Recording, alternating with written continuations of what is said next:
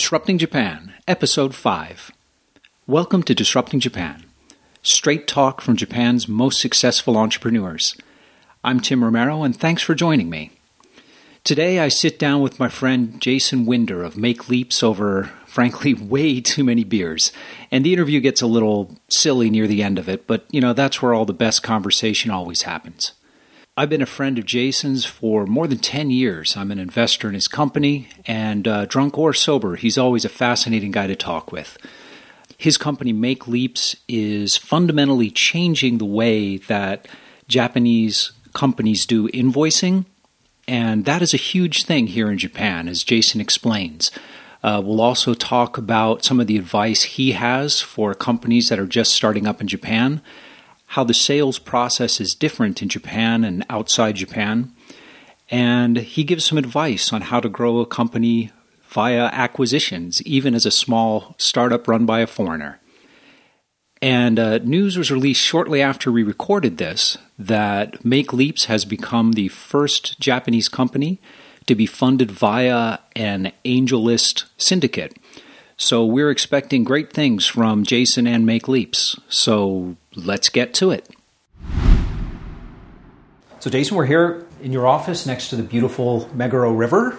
It's a gorgeous, gorgeous river, especially in the sakura season. Oh, yeah. Actually, it's true. In the sakura season, it is. In the summer, it's a bit of a concrete bunker. Yes, it is true.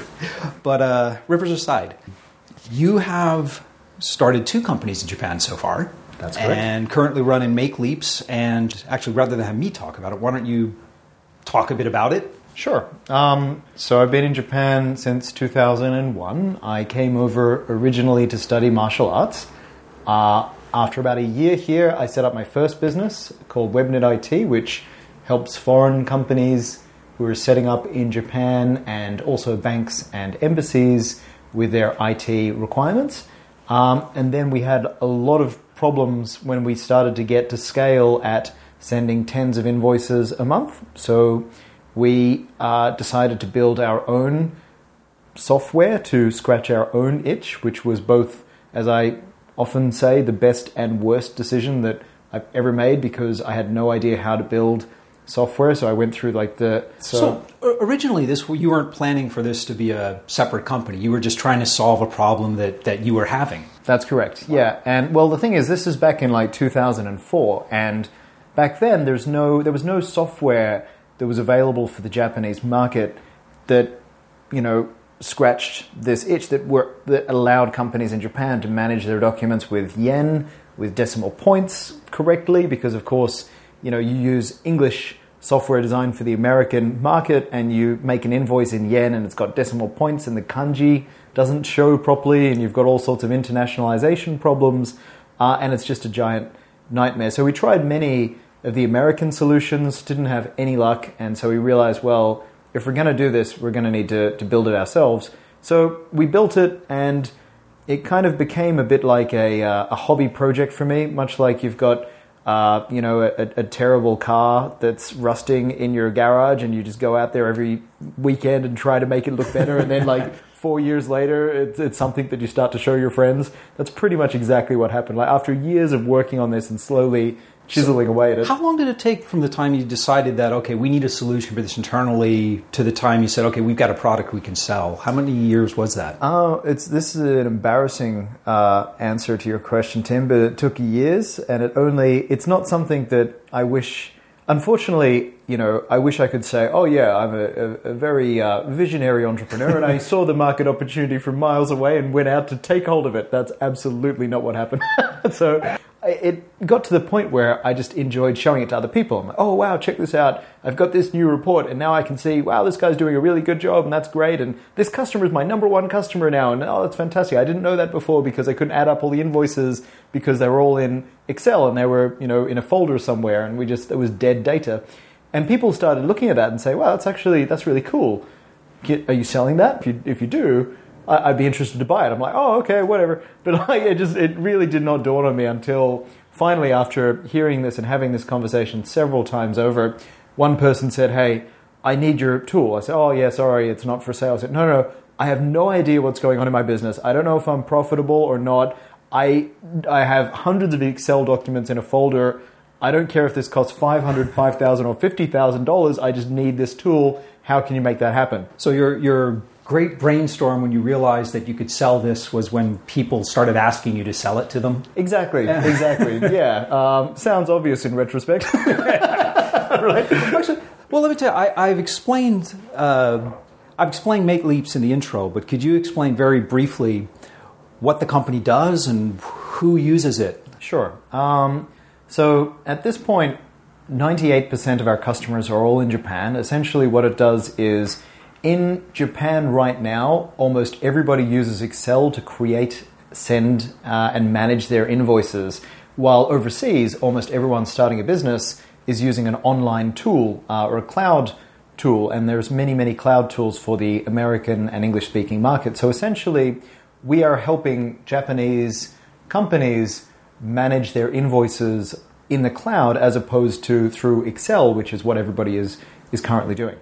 Actually, tell me a bit about your customers because you seem to have a quite a range of, of users. Every everyone from like one person freelancers to some pretty large enterprise clients you're working with now. That's true. Um, when we started, the system was extremely basic, so it was only really capable of serving the needs of freelancers. But as we as we built out the system and added more and more features, more and more businesses started to use MakeLeaps, and they started sending us requests. And of course, business business requirements for invoicing is slightly different to freelancers.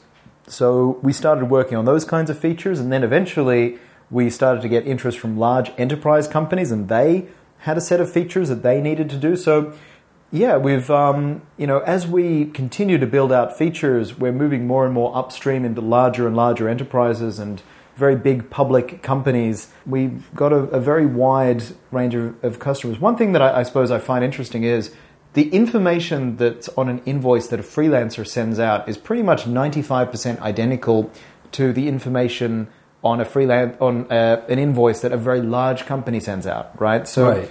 it's a lot of the complexity and difficulty in building software to scratch that itch is in the way that you handle large amounts of data, large amounts of customers, large amounts of documents, uh, and that's where the tricky part is, and that's where we're, we're spending a lot of time and effort right now improving that area and making it so it's very simple and easy to manage huge quantities of data and invoices. Um, so when a company comes to us and says, okay, we're sending thousands or tens of thousands or hundreds of thousands of invoices a month, we need to have a really good answer for them. One thing I think is really interesting about um, about you and a handful of other foreign entrepreneurs here in Japan, the bulk of foreign entrepreneurs seem to target language sensitive niches. So language training, translation, tourism uh, where they're dealing with a lot of foreigners. But MakeLeaps is really targeted on it's a Japanese clientele. You're running this like a Japanese company. Yep. And uh, that's quite a bit different from uh, your, your first company, which was providing services to largely foreign companies. That's true.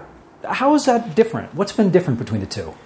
So I would say, firstly, the buying, the way that foreign companies make buying decisions is very different to the way that Japanese companies make buying decisions. How so?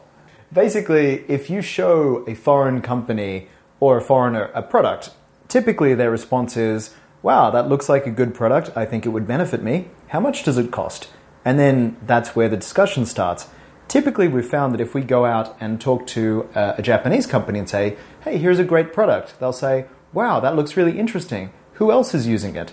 But, so back when we started, we didn't have a great answer for that, right? Like no Japanese business wants to hear, oh, you would be the first. right? So like, it's kind of like, oh, okay. Like there's, you know, there's there's safety in crowds, right? Like, you know, you want to be on the system that everybody else is using, and if you're trying to build a system that you want people to use, it can be very frustrating and easy to give up in the early stages because a lot of people are very concerned about who else uses the software. So that was a really big difference that we that we found, and I think a lot of people encounter this and say, "Oh, this is ridiculous!" Like, uh, and they get frustrated. But I never really understood why you would get frustrated. It's like, well, if you're an entrepreneur, your goal is to figure out the problem space and solve the problems related to that problem space. And yeah, we just accommodated that particular requirement by going out, doing a lot of case studies, uh, interviewing users, um, looking for opportunities to share the fact that we have other, you know, back then we had like, oh, we have, you know, tens of customers using MakeLeaps. Like the ability to say that now it's hundreds, now it's thousands, now it's tens of thousands. Like the way to, to kind of share that um, with people, it was very critical for Japanese businesses or freelancers or business owners to look at the tool, say, oh, wow, okay, a lot of people are using it. I'm happy with this. Okay, I feel safe. Let's try it out. And away they go. Well, early on, you were doing a lot of the sales yourself. What, what are some of the advantages and disadvantages of doing sales as a foreigner in Japan? Um, one thing is, you are not part of the Japanese social structure. So you can work outside that a little bit in a way that where you can do things that other Japanese people would have trouble getting away with, right? So I would go around to my friend's office and I'll say, "Oh yeah, we've got this new version of MakeLeaps," and they'll say, "Oh wow, that looks interesting. Yeah, we'll try it out sometime." I'm like, "Great. I, well, I, I'll just sit here until you have a, a, moment. I don't want to bother you. It's like, what do you mean you're just going to sit here? I'm like, oh, well, you know, we, we really need feedback on this. So, yeah, yeah, no problem, no rush. Whenever you got a minute in the next hour or so. And a Japanese person could never get away with it that. It would be difficult, right? Like, you, because, you, you, know. You're violating all kinds of social conventions. Right, right. And, you know, of course, I'm sensitive to social conventions, but I also needed feedback, right? So, like, so it's kind of trying to get a nice balance between you know, getting, um, you know, working towards what you need to move the business forward and maintaining relationships and keeping people happy and all that kind of stuff. So I think that you, you often see this in Japanese companies like in Sony, where sometimes they hire a foreign CEO because he can get away with things and do things that it would be much harder for a Japanese CEO to do. Interesting. Right. So, in much the same way, I think, you know, there's certain advantages in that area. There's also definitely disadvantages um, which I'm very sensitive to, right? Like, you know, if you're a Japanese business and you find out that the invoicing company, right, and an, an invoice in Japan is a very sensitive document with a lot of information in there that is very nuanced, right? And if I was a Japanese uh, business owner and I thought, well, you know, I might use MakeLeaps, but it's run by foreigners. Hmm, will they really understand the particular requirements and needs of my business. And I might be a little bit concerned about that. So we try to really present a Japanese face where it's appropriate and where it's good so people can feel comfortable. Um, and yeah, one area where I was very happy was we ran a user meetup probably about uh, a year and a half ago. And this Japanese guy came through the door and he looked around and I heard him say, Why are there so many foreigners here?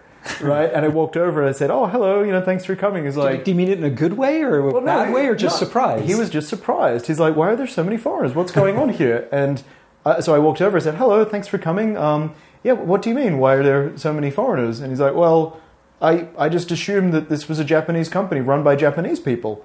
I was like, "Oh, well, it's not."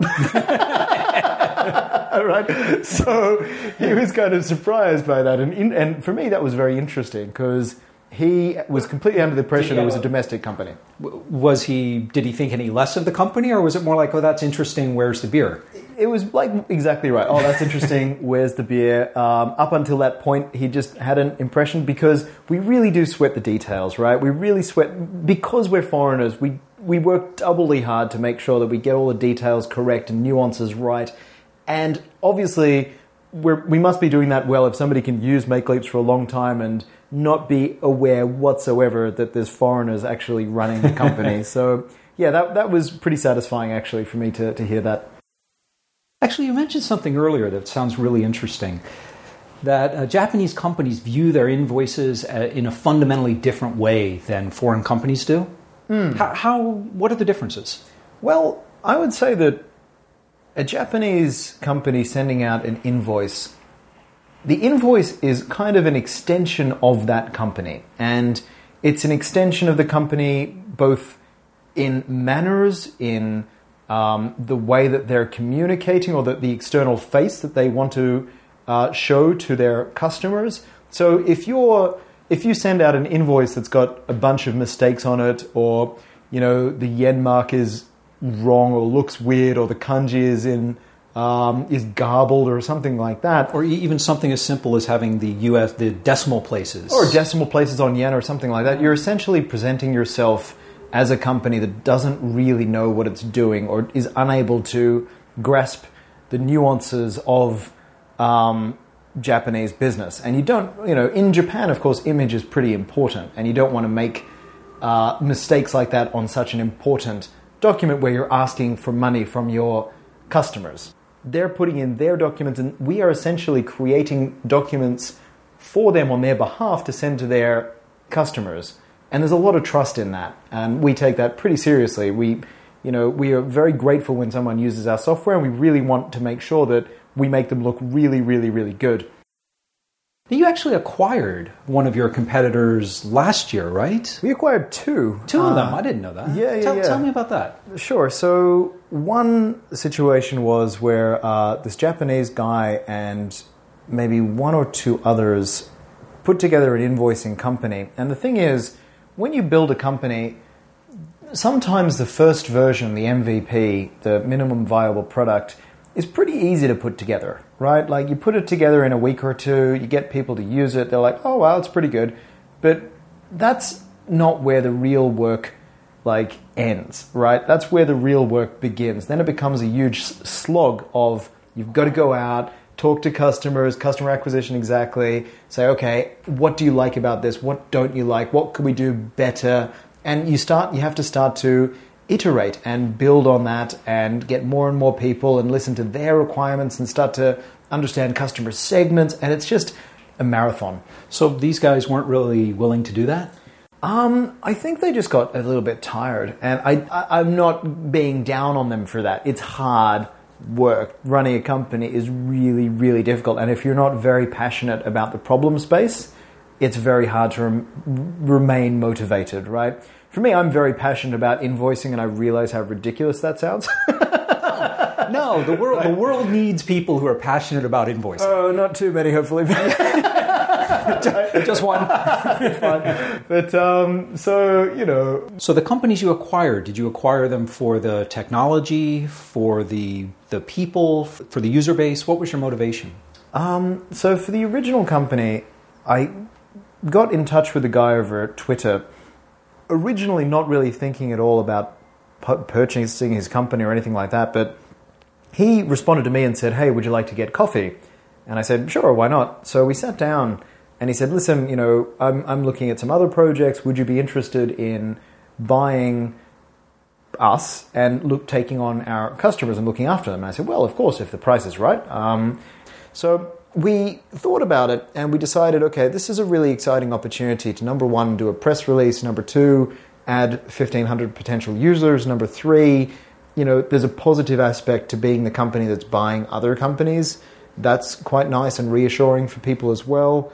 So in the end, even though it was a bunch of work to do it, we decided, okay, let's go ahead and bring them on board. And yeah, we, we got a lot of benefit from that. We, at the time, we doubled our user base, which was great as well. Wow. Um, yeah, it was a bit. I mean, it was Did most of them end up sticking with you? uh, surprisingly, yeah. Like All we, we look in the system these days, and uh, you know, a lot of them have stuck around, which has been great. Uh, definitely, it's it's justified the purchase price that we paid. So that was really, really good. Um, the other company that we ended up kind of acquiring, or less acquiring, and basically, uh, there was one guy that contacted us out of the blue and said, "Hey, we run a MakeLeaps competitor." We're shutting down our service, but we're looking for someone to take on our customers. Would you be interested? You know, that to us that sounded a little bit like, uh, you know, oh, you've won the lottery, you know, right? Like, just put in your credit card details and you know, and, or something like that, right? So it sounded a bit too good to be true. But we asked him to come in and have a meeting, and essentially his company was being acquired by a larger Japanese company, and they said, okay, we've got no interest in this business, we want to shut it down so the manager that was working there wanted to basically find a soft landing for all of his customers that were using that system. Some of the customers weren't interested, of course, they were a little bit, I would say, burned on the idea of using an online invoicing tool that's gone away. Like, yeah, exactly, exactly. So, yeah, yeah, absolutely. Absolutely, absolutely. Uh, well, I think in this guy's position, he really put his own reputation on the line to get all these customers on board. So it, was, it must have just been shattering for him to, you know, come into the office one day and say, "Oh yeah, we're being acquired and we're shutting down this division." Like, it's just like, ah, oh, geez. So that was we, his baby, right? Yeah, yeah, you know, and he put his own reputation on the line, and so he wanted to do the right thing by all of his customers and, and people that he introduced to the system. So in the end, he was comparing, okay, well, I've got all these customers, and some of them are very big customers. Do I introduce them to MakeLeaps, the scrappy startup run by foreigners, or do I look for a Japanese company that's maybe a little bit more trustworthy and has been in the game for a bit longer? So, in the end, he went around and had a meeting with us and explained the situation. He said, okay, maybe it makes sense for me to give you the smaller customers and then I'll give the bigger customers to someone else. And we said, well, sure, but if we're going to work on this, uh, you know, it's a lot of work for us. We want all the customers. And he said, well, we'll see how we go. I said, okay, sure. So then after the meeting with us, he went and had a meeting with a very large Japanese engineering company, 6,000 engineers, you know, publicly listed, big offices all around Japan, all that kind of stuff. And he explained the situation to them.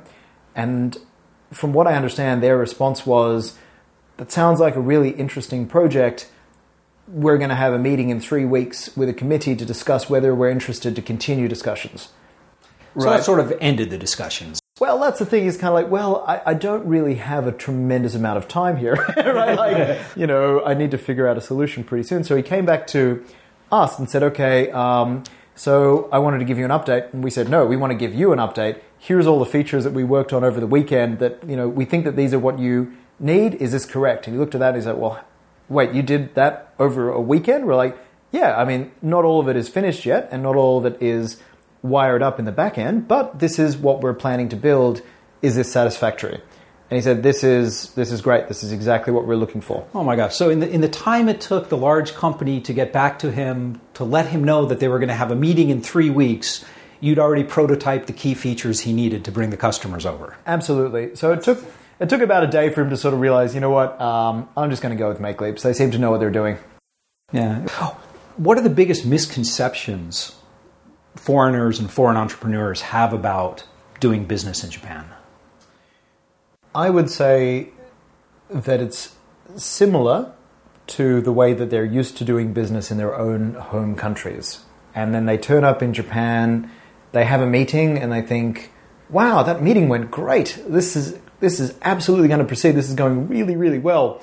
Then they don't hear back from them for three weeks and they find out that the whole deal was cancelled, right? Like, there's tremendous amounts of nuance in Japan and indirectness that I originally found to be extremely frustrating, but now I've gotten used to it, right? Like, and I've so is it just that people don't realize when a, when a prospect is saying no, or is it more subtle than that? It's it's a little bit more subtle because I have a friend who wrote his entire thesis on all the ways that Japanese people can say no. Boy, that's a long thesis. There were 52 ways, right? And some of those ways were yes. right? So like okay. it's really, really hard to like work around if you're a business person trying to get a deal done. They're like, wow, this is really interesting. You know, we'd love to continue discussions. The guy's like, great, oh, fantastic, this is going really well. And he tells his bosses, yeah, this is going to go great. They're all really excited. Uh, and then, of course, the deal never happens, right? So that can be difficult to wrap your head around, especially if you're used to coming if you're coming from a more direct culture like America or Australia where people value directness, in Japan people do not necessarily value directness. And over time you you get used to that and you adapt, but it takes a lot of time. It, it comes down to business making processes, how Japanese companies actually make decisions. And one thing that can be very frustrating for foreigners is decisions are made in committees in Japan, and those committees can take a long time to come together to discuss all the different various options and then to agree to move ahead. Now, that's frustrating. The positive side for that is once the committee has made the decision to move ahead, it's all steam ahead, right? And mm. they'll make fast progress along the objectives that the committee has agreed to getting the committee to agree can be frustrating and take time. So, even if you're pressuring somebody for an answer and they haven't yet spoken to the committee, they're not going to be able to say anything to you that makes sense. So, I mean, it, it's the appropriate thing is just for them to say, oh, okay, well, you know, we're thinking about it. It's very interesting. Uh, I need to talk to the committee about it. And, you know, that might happen in three weeks' time or whenever it actually ends up happening. Right. right. So, foreigners are a lot more comfortable with making decisions on an individual basis, and Japanese companies are not always comfortable with that, right? There's far more value in Japan to making decisions as a group and being happy with that with that decision as a group. And then if it goes wrongly or if there's a problem, it's like, well, we made this decision all together. So really, none of us are really to blame for this, right? Because we all agreed it was a good idea at the time. And we'll, but we'll all take credit if it works out. Absolutely, right? So there's a lot of upside and, and limited downside. So from that perspective, it's not it's not necessarily a bad way. It's it's not a completely ridiculous way to make decisions. I would say. Okay. And it just the way it is. So Yeah, so you have to get used to it, right? So you- mindset. You, you can't expect to walk out of the meeting with a deal. No. You can hope to walk out of the meeting with the precursor to building a relationship that happens over days, weeks, months, or years. And then over time, if things go well and the committee agrees, everything is great. And it'll move forward, and it'll move forward very quickly once that decision happens, but that decision could take a long time to make. Let's shift gears a bit. Uh, you organized and you run uh, the Hacker News meetups every month here in Japan. Right. How is that? You've been, how long have you been doing that now? About three years. We're about to do our 38th, no, 37th Hacker News event tomorrow. Awesome. I'll be there. Awesome. I look forward to that. So how has it grown over that time? It started out with us just posting a thread on Hacker News saying, hey, is there anyone else in Tokyo? Let's uh, get together for a drink. And we managed to rustle up maybe three or four people. And then over the years, it just has kind of grown out. And I, I hear a lot of great stories where people have met employees or investors or uh, they've found co founders, even, which is fantastic yeah, we've met a lot of people that we've ended up hiring through Hacker News, which has been very beneficial for us personally. Um, and it's just a lot of fun just to get drunk with a bunch of nerds. That's who- always who- fun. Yeah, who working on interesting projects. Well, I'll tell you, it, it is one of the um, the Hacker News meetups is the first place I recommend that people coming from San Francisco or London visit to get plugged into the, the tech community here in Tokyo. Uh, Nice it's really a one. great Thank you. event. Yeah. And the URL will be on the website, so everyone can go. It'll be on the website, so everyone can go find you and show up for an event when they're in Tokyo. Cool, that's great. Um, but tell me about the, the composition of it. Is it mostly foreigners? Is it mostly Japanese? Is it a good mix? It depends on the event, but we get around about 30 to 40% Japanese people, which is pretty good considering that Hacker News is 100% in English. So we tend to get a very interesting mix of, of Japanese and, and foreigners, or foreigners doing business in Japan, or people who are traveling in from uh, San Francisco or Silicon Valley. We actually had an interesting experience where uh, maybe two Hacker users ago, two Y Combinator partners came over and uh, joined the event. We were a bit nervous. We're like, we hope it's okay that we're doing this, right? like, so, you know, they came in and they, they took the microphone. They're like, oh, you know, we, we came here from, you know, we work at Y Combinator and we run the Hacker News website. And, um, and I was like, uh oh. yeah, that's right. Here it comes. Yeah, exactly that. And actually, just just to be clear, you're you're not officially affiliated with Y Combinator. Absolutely not. It is Right. a community meetup that has uh, yeah no official representation or connection to uh, Y Combinator. So the you know the the Y Combinator guys came over and said, yeah, we're really uh, happy that you're sort of extending the Y Combinator brand, and it's a really great group of people, and yeah, thank you very much for doing this. It's a lot of fun for us to come here, and we're like, oh wow, that's. That's great. In fact, whew. So yeah, so it was really nice, uh, very satisfying to. Well, you're obviously doing something right. Yeah, I like to think so. I like to think that sometimes we do some things right. Well, I think it's great that you limit uh, speeches and announcements to 30 seconds. yes, In fact, I think you've kicked me off stage once or twice for going over that. you just sometimes you just won't shut up, Tim. Some- Sometimes I need to be kicked off stage. No, that's, I mean, and I've had I've been kicked off stage myself. That's right. You know- Paul's kicked you off yeah, that's true. It's like Jay, you're at 35 seconds now. It's, It's time fair play. shut up. It's like I'm sorry, I'm sorry, everybody. so it's it's fine. No, it's it's nice because we find that if we don't set a time limit, uh, they drift. Right, people will start off at like ten seconds, and like after five or six people will go to thirty. Then like you've just got some guy doing a monologue, and everyone's bored to tears. So yeah, we need to we need to really just kind of keep things moving along. We don't want the focus to be on announcements and and and that and the lecture so much. Well, let me ask you this because um, actually, both you and I came to Japan on non business reasons. Sure. And suddenly found ourselves starting a company. What made you decide to stay in Japan and start a company? Well, um, I feel like I'm going to try to take the term back um, of opportunistic. It seems like a really negative term with a lot of negative connotations, but I think opportunistic, being opportunistic is a wonderful thing, right? Being able to seize the opportunity. Absolutely, right? Yeah. You see an opportunity, you're like, oh, wow, I'm going to seize that opportunity and try to take advantage of that. You're right. There should be a better positive word for There's that. not. There's- there? The, the, the only other positive word is uh, hustler, and that's also not necessarily a positive yeah, word. exactly. right? Like, oh, here's a real hustler. It's like, oh shit, I should check my wallet. you know, right? Like, so it's That's an great. interesting point. Yeah, you're yeah, right. Yeah, so um, so I would say that I had an opportunity to start a company where a guy that I had met uh, happened to to like me, which which which was really nice. And he said, "Listen, I'm starting my own company, and I need someone to do the IT. Would you be able to do that?" And having no idea about how to do an IT project on a large scale, I said, "Yes." right. Bite off more than you can chew Yeah, and of course. chew like hell. like crazy, right? and so I was chewing like crazy for several, several uh, months, and it was very difficult. Um, but um, so then I failed very miserably. And, right.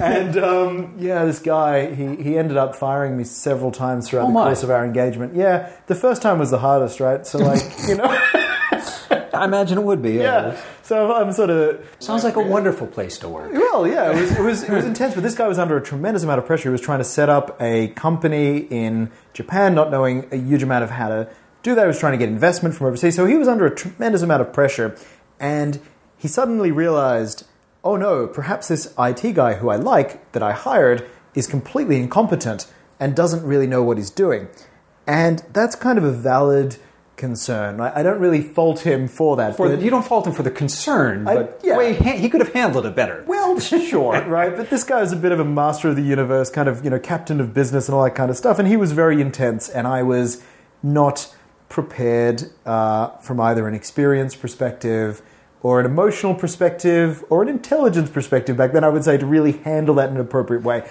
Now, I would I would handle that very yeah, let's let's talk about that because in a very short time, you went from from being um, somewhat introverted uh, IT guy Hmm. to running your own company, having to go out and sell something to make payroll.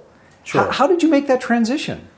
Well, honestly, you know, kind of owe a lot to this guy who was an extremely intense, very, very, very focused and aggressive guy. And I would say three months with this guy really kind of changed the way that I look at the world, right? Like, three months into this engagement, I was so much better prepared to deal with any situation because I had to think on my feet. I had to be razor sharp, lightning fast to respond to whatever it is that he might say. Like, So after dealing with your boss, dealing with customers became a piece of cake. it would have, yeah, it was simple, mate. Honestly, after three months uh, with this guy, I'm like, this is what business is like. This is terrible.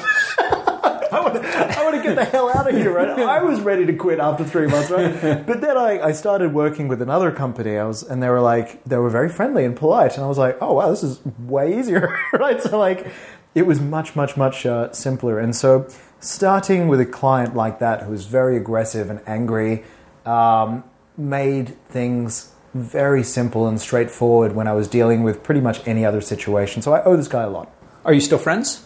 Yep. All right. no, that's awesome. That really is. Yep. That that says a lot. Yep. No, I, I uh, we're still good friends. I like him a lot. He's a great guy. That's Um, cool. And So it sounds like you're you're kind of stumbling your way into success. you you suddenly found yourself running an IT services business. You suddenly found yourself with a great invoicing product that your customers were begging you to sell to them. stumbling to success. That'll be the title of my memoirs. There you go.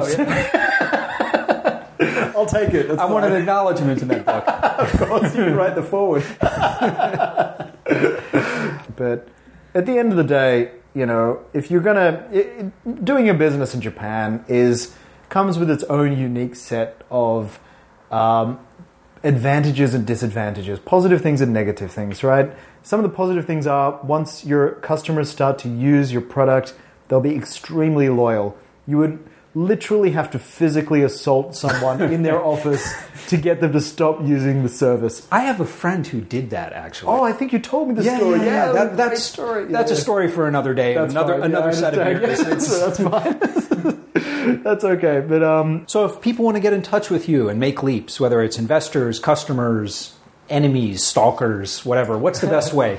So for stalkers, I would recommend uh, following me on Foursquare so they can see where I'm at. because sometimes I publish my location so they can come and stalk me a little bit more efficiently. Um, for investors and customers, just people who are interested to connect with me, I am on Twitter at, at Jason Winder, uh, J A S O N W I N D E R. Uh, and I am also on email at jayj at makeleaps.com. Uh, and they're the two best ways to get in touch with me. Okay, and we'll have all that information up on the up on the website. So people who didn't write that down right now will still be able to get in touch with you. That's, uh, that's very nice of you, Tim. Thank you very much. Thanks for talking with me. My pleasure. It's always All good right, to see you, mate. Okay, Thanks a cheers. That was yeah, great. Of course. Yeah, no worries. All right, we're back and sobered up again. Listen, if you want to check out any of the things that Jason and I talked about, have a look at the show notes at disruptingjapan.com. If there's people you want us to interview or questions you want us to be asking, be sure to drop us a line at feedback at disruptingjapan.com. And the best thing you can do if you like what we're doing and you want to help us get the word out, please go to iTunes, write us a good review. It's really the absolute best thing you can do to help us support the show, and we really do appreciate it. I'm Tim Romero. Thanks for joining me.